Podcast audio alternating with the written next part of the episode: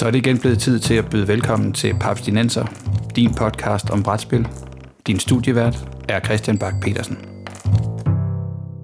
Velkommen til en bonusepisode af Papstinenser, en podcast om moderne bræt- og kortspil, præsenteret i samarbejde med papsko.dk, hvor du kan finde nyheder, anmeldelser, artikler og anbefalinger, alt sammen om brætspil. Mit navn er Christian Bak petersen og med mig i studiet i dag, der har jeg Kasper Kjær Christiansen og Kåre Werner Storgård. Designerne bag spillet Pagan, Fate og Roanoke. Og øh, velkommen til Papsnenser, øh, Kåre og Kasper. Tak skal du have. Tak skal du have. Vi har glædet os. Ja, og vi har inviteret jer ombord i Papsnenser, fordi jeg spiller jo lige nu er på Kickstarter og kører øh, rigtig fint derudaf, og fordi spillet jo også havde sin start på Festival 2018, hvor spillet løb med en, en Otto og festival er også lige op over, så øh, jeg tænkte, det var øh, to gode lejligheder til lige at, at, at høre, hvordan, øh, hvordan tingene står til. Men inden vi går i gang, skal vi så ikke lige øh, kridte øh, jeres øh, brætspilsbaggrund op? Altså Kåre, jeg ved, du har jo faktisk været med på øh, som del af festival designkonkurrencen helt siden starten, men jeg går ud fra, at du måske skal, skal spore din brætspils øh, ophav lidt længere tilbage. Det kan vi sagtens, ja. Og jeg ved ikke, om den er klichéagtig, men øh, for mit vedkommende, så tror jeg, det startede med øh, Hero Quest tilbage i, øh, i 90'erne, hvor jeg havde en sød mor, der købte øh, sådan et spil til os ind i Goblin Gate i Aalborg øh, til min bror og jeg. Og det tror jeg, jeg forelskede mig i brætspil. Det blev så lidt rollespil undervejs i løbet af ja, skole- og gymnasietiden. Men da man kan sige, det begyndte at blive sværere og sværere at fange alle mennesker øh, en fast ugentlig dag til rollespil, så blev brætspil bare væsentligt mere attraktivt. Øh, og så forelskede jeg mig bare i brætspil, som ja, fortæller historier og øh, som man kan huske bagefter. Og så kom interessen lige så stille for os at begynde at sidde og lege med det, øh, og designe lidt selv. Øh, det har jeg altid godt kunne lide, at lave nye ting på baggrund af et eller andet. Øh, og så kom festivalkonkurrencen, hvor jeg var med ja, siden det første år tilbage i 2012 øh, med små øh, spil. Ikke noget, der er gået hen og vundet, jeg tror, jeg har mere synes processen var sjov, men det har ikke sådan, der, det har lige manglet det sidste finish, og det tror jeg måske var det, Kasper han lige kunne hjælpe med at, øh, med at lave. Fedt. Og Kasper, hvad med dig? Hvor skal du også øh, tilbage til 90'erne? Jeg kan ikke huske, at du... Jeg mener, Kåre han er cirka lige så gammel, som jeg er. Åh oh ja, jamen, så er jeg nok præsident her. Øh, jeg, jeg, jeg tror, jeg skal helt tilbage til slut 70'erne, for at se, hvor min brætspilstid den startede. Jeg er simpelthen indfødt sønderjyde, og det betød, at vi havde let adgang til små, simple spil fra, fra Tyskland, da jeg var barn. Så øh, det, det var jo ofte rene matematiske spil, vi hentede hjem der, så man både kunne lære at, at regne lidt og, og også læse lidt, selvom en stor del af det jo så var på tysk dengang. Øhm, og så er det sådan set hængt ved med brætspil, har jeg altid synes var interessant. Øh, har spillet strategispil igennem min skoletid, og har jo også noget som skak, skoleskak i mange år. Og så har jeg også haft den her Hero Quest fase i, i 90'erne. Det tror jeg, vi alle sammen har. Ja. Øhm, og jeg kan også forestille mig, at Kåre havde den samme periode, hvor man øh, customizede sit Hero Quest, når man fandt ud af, hvor, en, hvor lidt der reelt var ved det her system, indtil man selv begyndte at lege med det, ud over de regler, der var med i kassen. Så øh, det var der stor fornøjelse i. Og ellers så ja, jeg er også en af dem, der har været på Essen i rigtig mange år, og har slæbt alt for mange spil med hjem til reolerne, så de nu buner for meget til, at vi får spillet de her spil regelmæssigt, som står herhjemme. Men er jo en bred baggrund inden for alle former for brætspil, øh, fra de små to personer spil til de dagslange store krigsspil. Fedt. Og så som sagt, i 2018, så, øh, så går I sammen og laver det spil, som på festival 2018 hed Witch Hunt. Og kan I lige kridte lidt op omkring, hvad for en, en type spil? Fordi det er, det er et rent to-spiller og så er det jo, øh, hvad er det, man kalder det, asynkron, det er asymmetrisk. Ja. Men øh, det kan være, Kåre, du vil, du vil forklare lidt om spillet. Jamen, det kan jeg sagtens. Og det kom ud af, at jeg havde været med i et par år inden der, ikke? Øh, og så snakkede Kasper og jeg løs fast om, at det kunne være sjovt at prøve sammen. Jeg synes, det var lidt sjovere måske at få en marker øh, med ind i det. Øh, og jeg tror, Kasper havde ikke lige prøvet at være med konkurrencemæssigt før, så jeg tror, han synes, det var fint, at der var en, der sådan tog alt administrativt omkring det. Øh, så vi satte os egentlig ned helt basalt og snakkede om, hvad fanden vil vi gerne lave? Hvad har vi lyst til? Og vi havde begge to en stor interesse for øh, kortspil øh, på det tidspunkt. Så synes vi måske, det gav mening, at vi ikke skulle prøve med noget to-player. Mest fordi det var væsentligt nemmere at teste, når vi kun var to spillere. Så det var egentlig helt af praktiske årsager.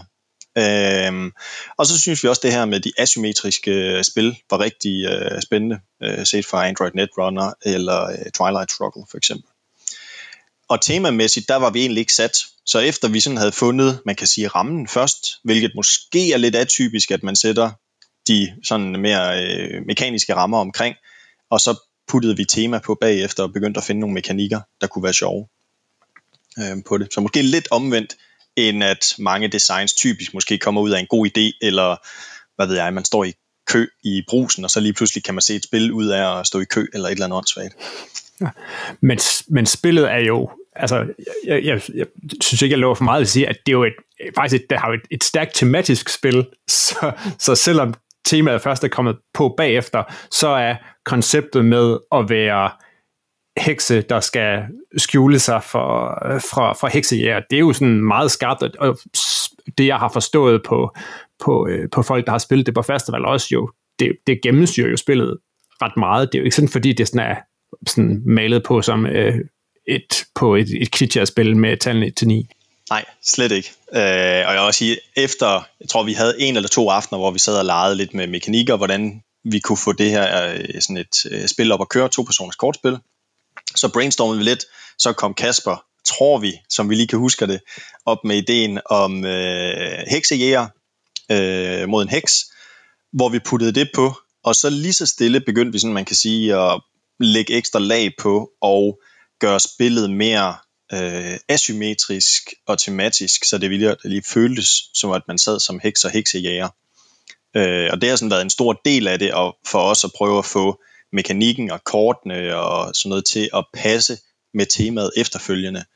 Øhm, til at starte med tror jeg mere, at vi var interesseret i det strategiske og det asymmetriske i spillet, men efterhånden som vi lidt kom hen i det, så kunne vi faktisk se, at der var en rigtig god, skal vi kalde det sådan den her race feeling, øh, som i at man, altså øh, vi begyndte selv sådan at sidde vidderligt og svede, når man spillede spillet og kom hen mod slutningen fordi det var rigtig intenst faktisk at spille. Så det var faktisk en følelse, vi prøver at bygge rigtig meget videre på senere i forløbet, øh, og gøre endnu stærkere ved hjælp af kort eller øh, følelsen til sidst. Må jeg spørge sådan ind i forhold til sådan designproces, når man, når man arbejder med et asymmetrisk spil som det her, det tænker jeg nogle gange kan i hvert fald give nogle designmæssige udfordringer, også i forhold til balance, hvor man kan sige, hvor hvis man sætter noget op en til en over for hinanden, altså, ja okay, hvis de her to, to typer tropper, de mødes, og de er cirka lige stærke, ikke, så er det meget op til, til spillerne. Er det noget, I sådan havde, havde særlig fokus på, da I designede det der med, at, at det skulle være fungere, så det var sådan på, på lige, eller er der stadig en, øh, en 60-40 øh, favorisering i forhold, af, forhold til heksehjerne, eller, eller den slags? Jeg kan sige, det er noget, vi har haft rigtig, rigtig meget fokus på, ikke mindst her op mod lanceringen på Kickstarter, at sikre, at at begge sider har en cirka lige stor chance for at vinde. Selvfølgelig skal der helst være en fordel til den, som, som er den bedste spiller på dagen. Øhm, og den eneste måde, vi kunne nå frem til det på, det var at tage alle vores skøre idéer, lave en masse skøre, skæve kort, og så ellers bare spille løs, indtil vi fandt en balance mellem de to sider. Og så har det været en lang proces med finpudsning af kort og, og de tilhørende mekanismer for at sikre, at at vi ikke kommer ud i nogle situationer, hvor den ene spiller kan løbe afsted med sejren halvvejs igennem spillet, og den anden ikke rigtig har mulighed for at komme tilbage. Så det, det har været en af de væsentligste parametre for os, det her med, at man hele tiden skal føle, at man har en chance for at vinde, uanset hvor sort det ellers ser ud, og uanset hvilken side du spiller. Fedt. Som sagt, sender, øh, hvad hedder det, spillet var på festival i 2018, og det kan være, I kan forklare lidt, altså det var selvfølgelig super fedt, at det endte med at, at løbe med en Otto, men kan I for, måske fortælle lidt om, om oplevelsen af at have sit design med på, på festival. Altså, ja, Kåre, du har haft det en del gange, mm. men, men hvad er det, festival design konkurrencen kan, som, sådan for, som får så mange folk til at dedikere så meget tid og så mange virkelig fede designs til, til noget, som jo grundlæggende er kampen om en, en gylden gipspingvin. ja, præcis. Øh, og og jeg, jeg er enig i, at man bruger rigtig meget tid. Altså, øh, brætspilsdesign tager vidderligt øh, lang tid, hvis man gerne vil lave noget, der er ordentligt. Men det, jeg tror, der er det vigtigste, set sådan for mig, til øh, sådan en konkurrence, der er to ting. Det ene, det er selvfølgelig det her community, der er omkring det, øh, hvor man kan få noget input, og man kan få noget sparring øh, fra de andre, og noget netværk, hvor man kan sige, specielt her de senere år, er blandt andet Facebook-grupperne omkring festivalkonkurrencen blevet rigtig aktive, hvor man sidder og sparer med hinanden. Øh, men nok det primære, det er faktisk det at have nogle deadlines at arbejde ud fra, når man sidder som amatør. Øh, var man fuldtid på det, og det var ens job, så kunne man selvfølgelig godt nok hive kalenderen ud, ikke? Men det her med faktisk at have en deadline at arbejde op imod, og vide, at man skal have noget færdigt til den her dato, det giver automatisk faktisk et produkt i den sidste ende, vil jeg sige. Øh, det har i hvert fald hjulpet mig meget i processen. Kasper, du øh, har været med, var det, det var første år, du var med med Witch Hunt, ikke? og så har du været med på den aflyste sidste år, hvor I også begge to var, I var med sammen, og, og i hvert fald blev også nomineret for et af de spil, som jo desværre aldrig rigtig, rigtig blev spillet. Jo, det er, det er korrekt. Vi var med sidste år også på, øh, skal vi sige, den, den rene IT-spilmesse, øhm, med et meget anderledes design, som var et koopspil. spil øhm, og som måske var endnu mere ambitiøst, end, end Wedge Hunt var. Det var i hvert fald noget, der var rigtig, rigtig svært både at balancere og få, øh, få afstemt ja. med både den tid, vi havde tilbage, og, og de muligheder, spillerne skulle have undervejs. Men jeg synes, noget af det, der er fedt i det, det er det her med, jo, når man så har lavet sit produkt, og har siddet der i 8-9 måneder, faktisk og lavet noget, og fået det sendt afsted og så videre, og så komme ned til festivalen, hvor alle jo er passioneret og dedikeret øh, omkring det. Og selv dem, der sidder og spiller, ikke? Det er jo ikke sådan, at de bare siger, det er noget lort, og så går de videre, ligesom man for eksempel gør til Essen. Folk sidder jo vidderligt og kommenterer på og siger, hvis I lige kan tune her, eller det her aspekt, det var mega fedt i spillet, kunne jeg vi få mere af det, eller et eller andet. Øh, altså på den måde er det jo også en mulighed for virkelig at få noget god feedback eller test på et eller andet. Det er jo så selvfølgelig, der er måske en tendens til, at dem, der sidder der, er ret nørdet og kan godt lide måske komplekse spil, eller der skal være noget fantasy eller science fiction eller lignende. Men alligevel så giver det noget andet, end måske bare at spille med sine kammerater. Ja, fordi så kan man måske se, så hvad, siden at det var Witch Hunt, og så, så rykker det videre, kan I fortælle om, hvad der, hvad der er sket siden? Altså, jeg, kunne I tage noget af det, som I hørte på festivalen med, og, og hvor meget, hvor svært vil det være for, for festivalgængerne, der spillede det i 2018, og, og genkende hvad hedder det, øh, Pagan Fate of Roanoke på, på Kickstarter nu, er der sket kæmpe store ting. Det, der har været, jeg tror, dem, der spillede det dengang, vil kunne sagtens kunne genkende spillet. Der har faktisk ikke sket super meget. Vi har selvfølgelig fintunet rigtig mange elementer af spillet. En ting, vi har ændret af et større ting, det var noget omkring, hvordan slutningen i spillet blev eksekveret. Og der så vi blandt andet nede på festival, at åh, den var sådan lidt forkryblet jeg tror øh, slutningen, hvor der kunne komme nogle momenter, at den ene part kunne stjæle sejren i sidste sekund, fordi vi havde sådan en kunstig runde, hvor man kunne prøve at undgå en heksebrænding, eller prøve at øh, undgå, at ritualet faktisk skete. Øh, det var noget, vi har ryddet ret meget op i, så det er blevet mere strømlignet og lidt hurtigere at spille i øh, slutfasen, og som egentlig bare gjorde spillet mere intenst og bedre. Så dem, der har spillet det, de vil helt klart kunne genkende spillet, øh, uden tvivl. Så skridtet fra, at det var på festival, og I, I tunede videre på det, og så til, at det nu er på, på Kickstarter. Kan I fortælle lidt om det? Altså, der er jo kommet et, der er et, et, et forlag på, lavet i den klassiske tur til Essen, og, og viste det frem og snakket med folk, eller har I taget en, en anden rute til at, at komme i kontakt med et forlag? Det var den klassiske vej, tror jeg, hvis man kan kalde Essen den klassiske vej. Øh, I hvert fald for mange danskere den klassiske. Ja. Øh, hvor vi, det var meningen, vi ville have været dernede året efter. Det kunne desværre ikke lade sig gøre sådan af personlige årsager, og det kunne ikke lige passe ind i kalenderen.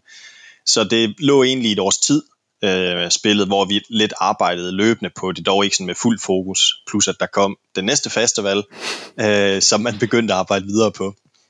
Men øh, så der i, hed det så, øh, 2020? Nej, 19 ikke? Ja, 19. Det var 19, 19, 19, 19 det var det sidste. Der var jo ikke noget i 20. Nej, der var ikke øh, 19, hvor vi så havde forberedt os og lidt var ude og spørge nogle af dem i øh, communityet, ja, Mads Fløge og Asker for eksempel, spørge dem, hvordan gør man lige det her, fordi der var ingen af, der havde, ingen af os, der havde prøvet det før. Øh, så vi forberedte os rigtig godt, gjorde hvad de sagde, fik lavet det obligatoriske sell sheet, øh, og prøvede at få booket en masse møder. Vi vidste dog nok også godt, at et to-player øh, strategisk spil måske ikke var det nemmeste at pitche øh, interessemæssigt. Og vi fik også ret mange afslag. Pæne afslag, hvor de sagde, at det var bare ikke det, de kiggede efter i øjeblikket. Vi fik øh, omkring tre aftaler dernede, hvor vi skulle ud og øh, præsentere spillet øh, for dem her. Så det så vi selvfølgelig frem til, at vi forberedte os og fik lavet prototyper. Øh, så havde vi de to første møder, jeg tror det var på anden dagen, hvor de, jeg tror, de synes, de kunne godt se det fede i spillet. De synes også, det var, hvad kan man sige, temaet og vores passion omkring det var rigtig fedt. De havde nok bare svært ved lige at se markedet for et to-player-spil øh, på dem, vi snakkede med. Så der var i hvert fald Øh, det, den ene udgiver spurgte, om kan I ikke bare lave det til et 3-4 spil? Øh, så er vi interesseret. og der var vi nok ikke eller helt, selvom jeg godt mærke, at Kasper han begyndte straks at gå i tænkeboks på, hvordan man kunne øh, ændre det til et 4 spil. Så der har vi en uh, expansion liggende, hvis det skulle vise sig. Ah, fedt, fedt. Ja, så var der et andet element også. Øh, der var i hvert fald en af, af de her publishers, der kiggede på mængden af kort, der var i den kasse, de fik præsenteret, og tænkte, okay, så begynder vi lige at gange op med, hvad hver art vil koste at få produceret, og ja. hvad vi så skal tage for spillet, og så så, så, så de lidt blege ud. Ja, det er så, faktisk rigtigt, ja. Ja, fordi vi har lavet unik ark på hvert øh, kort, med, vi bare stjålet fra internettet, ikke? men det var ligesom det, vi havde lagt op til. Ja. Det, det koster kassen at få lavet sådan noget art. Okay. Så vi var egentlig lidt slukøret den sidste dag, hvor vi så havde et møde med de her Vyrmgold, som var ny udgiver fra året før, øh, hvor de havde øh, et spil med Uwe, det Robin og Floxley, på, som var rigtig interesseret i at snakke med os. Så vi tog derhen og blev mødt af to virkelig flinke øh, gutter, det var så Alexander og Mathias, som var utrolig passionerede, og vi endte med at sidde der i en time og snakke om spillet og muligheder, og hvordan de kunne se det, og hvor der også øh, Darkest Dungeon sådan grafikstilen blev nævnt første gang, og de også allerede var ude og begyndte at snakke, jamen, hvis man skulle lave nogle expansions, eller sådan lidt living card game-agtigt, eller en verden omkring det, hvordan kunne man så det? Så der var vi, jeg tror, da vi kom ud der, var vi sådan totalt høje fra lige at komme fra kulkælderen, og så til øh, have en rigtig fed oplevelse omkring det. Så i de følgende måneder, jamen der fik vi så lavet en kontrakt med dem, og nogle idéer til, hvordan man kunne lave det her spil. En af de ting, de gerne ville ændre, det var at komme væk fra øh, Witch Hunt, temaet, som var meget sådan Salem-tungt, over i noget, der ikke var så ja, øh, brugt, kan man sige. Så jeg tror faktisk, var det ikke Alexander Kasper, der kom op med temaet omkring det her Roanoke? Jo, det var det. Og man kan sige, at hovedårsagen til, at de ikke ønskede, at det skulle hedde Witch Hunt, det var, at der allerede var, så vidt jeg husker, fire spil på Board Game Geek, der hed Witch Hunt, eller havde Witch Hunt som undertitel. Mm. Så det, det var simpelthen ikke unikt nok. Så der var lige en brainstorm i gang med, hvad det så kunne hedde i stedet for. Og vi har jo hele tiden tænkt, at det var skal vi kalde det et parallelt univers i kolonitidens USA. At det foregik i, om det så skulle være i Salem eller andre steder, det, det var egentlig ikke så væsentligt. Så da de foreslog Roanoke og den her Lost Colony, som der har været så mange myter omkring, og som det vist viser sig er blevet, øh, at den nød er blevet knækket her i slutningen af 2020, så man nu ved, hvad der skete med den her koloni, som var væk, da man kom med nye forsyninger til den, og som ja. egentlig er det, der ligger til grund for, at det er, er den setting, der er valgt her så slog vi til lige så snart, at de foreslog det, fordi det kunne vi se masser af muligheder i, også at spille ind i hele den her myte omkring den tabte koloni. Det gav nogle gode muligheder for at udvide det univers, så det ikke bare var den her lille landsby, der var den endegyldige setting. Fedt. Og så som sagt, så gik det på, på Kickstarter her i slutningen af februar, starten af marts. Ja, jeg tror det var den 28. februar. Og kampagnen, hvor meget har I selv har fingre i den, fordi øh, når man kigger ned over øh, så at, ser det jo super prof ud. Og Kåre, du sagde før vi startede med optag, at det jo faktisk er Virmgolds første Kickstarter-kampagne, men det virker til, at de har ret godt styr på det. Hvor meget, øh, hvor meget er I blevet aktiveret i forbindelse med kampagnen? Både og. Øh, jeg vil sige, de har kørt alt det administrative og fået det hele op og stå, øh, og har virkelig været dedikeret omkring det. Da det var meningen, det skulle have været ude på Essen der øh, ja, 2020, hvor det 2020. gik digitalt. Øh, men så slog de, da det ikke kunne lade sig gøre, jamen, så slog de helt over i gear og begyndte at jagte Kickstarter. Og så tror jeg bare, de har lavet deres arbejde ordentligt, kan man sige, ikke researchet og fundet ud af, hvordan kører man en succesfuld øh, Kickstarter. Og så har de så deres egen interne artist, øh, Maren Gut, øh, som bare er sindssygt dygtig og virkelig har givet det så fed en streg øh, spillet, som jo kan hjælpe med at få lavet alt det grafiske, og vi har blandt andet lavet nogle øh, af de her, øh, hvad hedder det, pledges, man kan øh, sign op for, øh, hvor folk kunne blive tegnet ind i spillet, så folk kunne komme ind og være en villager, eller få deres kæledyr ind med. Det er lidt, sådan, måske lidt tacky, men på sin side, det giver også lidt øh, promotion omkring spillet, som faktisk øh, er ganske fint ude. Det er jo sådan at gå på bekostning med selve spillet. Ja, vi har jo egentlig ikke lavet nogen aftale om, hvor meget vi skulle være involveret i den her Kickstarter, men det er svært at holde sig væk, når en spil det ellers er i gang med en kampagne på Kickstarter, så øh, jo, jeg tror at vi begge to har brugt en del tid på at besvare spørgsmål, både på, på selve Kickstarter-sitet, men selvfølgelig også på BoardGameGeek Geek og Reddit, og hvor det ellers popper op diverse YouTube-videoer. Og så har der jo været en proces med at, at producere stretch goals, så øh, det, det der arbejder vi også løbende på. Det er jo en igangværende proces hele tiden at få de her ting balanceret, så det både kan løbe rundt økonomisk, og, og, og vi ikke lover mere, end hvad vi kan, kan holde, også øh, med den tid, det nu tager at, at både producere det og designe Ja. Men Kasper, kan det være, at du kan forklare lidt mere, fordi øh, en af de ting, der jo er, er blandt stretch goalsene, eller i hvert fald ting, man kan bestille, at det var faktisk bare en, en, en tilvalg. Det var jo ikke engang en stretch goal. Det var jo en, en udvidelse. Det nævnte jo, at det var, det var tænkt ind ret tidligt. Ja. Hvordan, hvordan har det været med at skulle arbejde med en udvidelse til et spil, som nærmest ikke er udgivet inden? Det har været meget interessant. Og man kan sige, der har vi nok haft den store fordel, at det hele det blev øh, skubbet et års tid, fordi den udvidelse har været i produktion betragteligt længere end, øh, end bare lige de sidste par måneder. Det er faktisk en, jeg tror, vi har lavet det umiddelbare første udkast tilbage i sommeren 2020, måske efteråret 2020 den, den er røvligt. Det var helt tilbage i 2019, vi har ja. det første dokument til. Ja. Altså nu. Så det, det er noget, vi har arbejdet på rigtig, rigtig længe.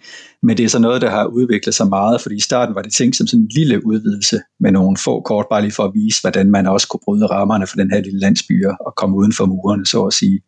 Men stille og roligt efterhånden, som vi vidste, at det her det blev en del af vores Kickstarter, øhm, så er der blevet bygget på, så det nu er hvad man kan kalde en større udvidelse med godt 100 nye kort og en masse nye muligheder, nye mekanismer ja. og så videre og så videre. Jeg synes noget af det, der netop har været sjovt i Kickstarter-processen, ikke, det er jo Alexander, øh, som kører øh, Kickstarter for Yrumgold, han er jo hurtig til også at reagere på, hvad, hvad kan vi måske gøre, fordi det her synes folk er super interessant, ikke? Og så prøver Kasper og jeg at løbe lidt bagefter og sige, okay, ah, så skal vi have testet ni nye villagers, eller så må vi lige finde på nogle nye kort, som kan passe ind i den her setting, alt efter hvad folk synes er sjovt og interessant af de her stretch goals. Så man, man bliver lidt ja, øh, forandringsparat i hvert fald. Og så samtidig så skal man hele tiden lige øh, holde hovedet koldt og, og komme pas på, at man ikke kommer til at øh, love mere end, end hvad, hvad, hvad tidspres og Kickstarter-kampagne ja. kan, kan, kan bære. Ikke? Jo, præcis. Vi har en del test. Kasper og vi skal igennem i hvert fald af kort for at få det netop balanceret rigtig godt dertil. Det skal vi nok nå, men det er jo en kort proces nu, fordi spillet er sat til at at shippe her i september, tror jeg, de ønsker måske i oktober, sådan, så det er klar til Essen. Men samtidig så er det jo selvfølgelig planen, at alle, der har bagget det på Kickstarter, får det, inden at det kommer i handlen. Så det er sjældent, mener jeg, at der kun er et, cirka et halvt år fra man pledger til man har spillet i sin hånd. Så, så den proces kommer også til at gå meget, meget hurtigt. Mm. I forhold til prototyper og sådan noget, har I, har I, har I siddet med noget i, i hænderne, som er det, som kommer til at minde om det, som, ej, der, det, det, det er dårligt det podcast radio, men jeg kan faktisk lige nu se, Kåre holder en meget, øh, en meget imponerende udseende kasse op af, af spillet. Det er simpelthen, uh, I, I har allerede fået en, en, en prototype. Ja, de lavede 50 prototyper, som de sendte rundt til primært øh, tyske øh, sådan influencer, øh, og så også nogle udvalgte øh, sådan amerikanske og engelske, i forhold til, at de kunne skabe lidt øh, hype og buzz omkring spillet øh, inden og den har vi så selvfølgelig også selv fået og prøvet at sidde og lege med. Okay. Og det er en prototype, så det er ikke helt lige så lækkert, som det, der vil komme i den her Kickstarter, fordi det ser faktisk rigtig godt ud efterhånden. Det ser nemlig vildt godt ud, fordi nu nævnte du selv Darkest Dungeon, som jo er det her øh, dystre, ja, det var vel et, et indie-computerspil, som også kørte på, på Kickstarter for en del år siden, som jeg kan huske var noget, jeg tror det var noget af det første, jeg baggede på Kickstarter, og som har et helt fantastisk lækkert, sådan dystert, stadigvæk tegneserieagtigt øh, vibe. Og du nævnte, øh, hvad hed hun? Hun hed Maren... Maren Gut. G-U-T-T. Ja. Kan, I, kan, du, kan du lige kridte lidt op i forhold til, hvad, hvad det er folk, der møder folk, da de kommer ind? Fordi øh, det virker som, der, der er kredset for det. Nu snakkede I selv før om, om, om dyrt, dyrt artwork. Hvis, jo mere man skal have lavet, jo, så løber det også op. Enig, jeg tror, det, der er vi virkelig heldige, at hun er 100% hyret ind øh, i Vium Golds arbejder for dem, ikke? Så hun har nærmest fra dag et kunne sidde og begynde at tegne grafik, og det har jo også inspireret også den anden vej, til den her øh, stil, som hun har lagt på. Men der er rigtig mange, der i hvert fald fortæller os, og vi kan høre og læse øh, ind på Kickstarter og forum, som bliver trukket ind af den grafiske stil øh, i det her. Og vi havde faktisk under øh, Essen øh, Spil Digital der sidste år, der havde vi sådan nogle øh, chancer på vores øh, Discord-server sammen med Vyom Gold, hvor hun sad og tegnede kortene øh, live, og så øh, joinede folk ind og gav kommentarer. Nogle af dem, der joinede ind, vandt nogle små konkurrencer, ikke? så de blev faktisk tegnet ind i kortene undervejs også.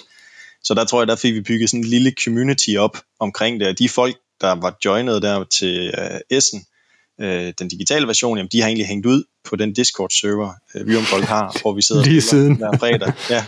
Og jeg er blevet sådan en stor supporter, har hjulpet faktisk med sådan at sprede ordet og få lavet noget attention omkring det her. Øh, og de sidder også, hvis der kommer folk der ind med og lærer spillet. Så det er lidt ligesom dem, der går rundt på Essen og fortæller regler og sådan noget. Ikke? Så det, det har været mega fedt. Og så selve Marens stil, jamen det er netop Darkest Dungeon. Vi vil dog ikke have den helt så mørk, øh, og skal vi kalde det sådan comical, satirisk agtig, som der er lidt i Darkest Dungeon. Øh, ja. Formerne kan godt være sådan lidt overdrevne, så det, en mere øh, colonial øh, American stil, men stadigvæk sådan lidt mystisk dyster på det. Er der ikke så mange øjne, vel? De er altid, alle øjne er altid lidt gemt i skygger. Præcis, og det er også sådan holdt sådan, jeg vil sige, øh, ikke sådan fantastisk, men mere sådan lidt, øh, ned, lidt nedspillet, øh, nogle af tingene, ikke? Sådan mystisk og nedspillet. Og det synes jeg, det virker rigtig fedt. Ja. Ja, hvis man er gammel rollespiller, så kan man, øh, så kan man godt uh, lave en, en hurtig kobling til, uh, til sådan lidt, uh, lidt, uh, lidt, lidt lighthearted Warhammer-vibe over det, så det, uh, det er meget fedt. Inden vi lige runder af, så skal jeg høre, I har, uh, formodet jeg, dedikeret rigtig meget tid til, uh, til det her spil her over det sidste stykke tid. Har I nogle andre planer i forhold til spildesign? Har I tid til at rode med noget sådan ved siden af? Det er jo tit det, vi hører, at enten så er folk en idé, indtil den er færdig eksekveret, eller også så er der en masse bolde i, i luften. Sidder I og, og nørkler med noget andet, som ikke er to-player asymmetrisk og, og sat i uh, Colonial øh, uh, Amerika? Ikke lige nu, nej. Det kan jeg i hvert fald ikke set for mit øh, vedkommende. Der arbejder vi ikke aktivt øh, på noget i øjeblikket. Så der er tiden har været brugt her på øh, Pagan. Jeg ved ikke med dig, Kasper. Jamen, det er jeg fuldstændig enig, men det betyder jo ikke, at der ikke ligger en masse halvklare prototyper nej. i skuffen. Nej, nej, skuffeprojekt. Ja, få den frem igen lige så snart, at tiden er der til. Ja, det tror jeg også. Vi savner da helt klart at prøve at komme ud i noget andet, ikke? og vi har også snakket om mange sjove ting eller idéer, vi synes, der var fede i øh, det her spil, om man kunne bygge videre og lave reelle nye spil på baggrund af det. Øhm, så jeg tror, når tiden lige kommer til det, og vi har det her ud af verden, ikke? så skal vi helt sikkert videre til det næste. Og så er der også en, en festival 22, hvor vi forhåbentlig kan mødes om nogle, nogle live-prototyper. Lige præcis. Så må ikke vi også uh, sende en pitch ind der. Det skulle undre mig. Må ikke. Fedt. Super.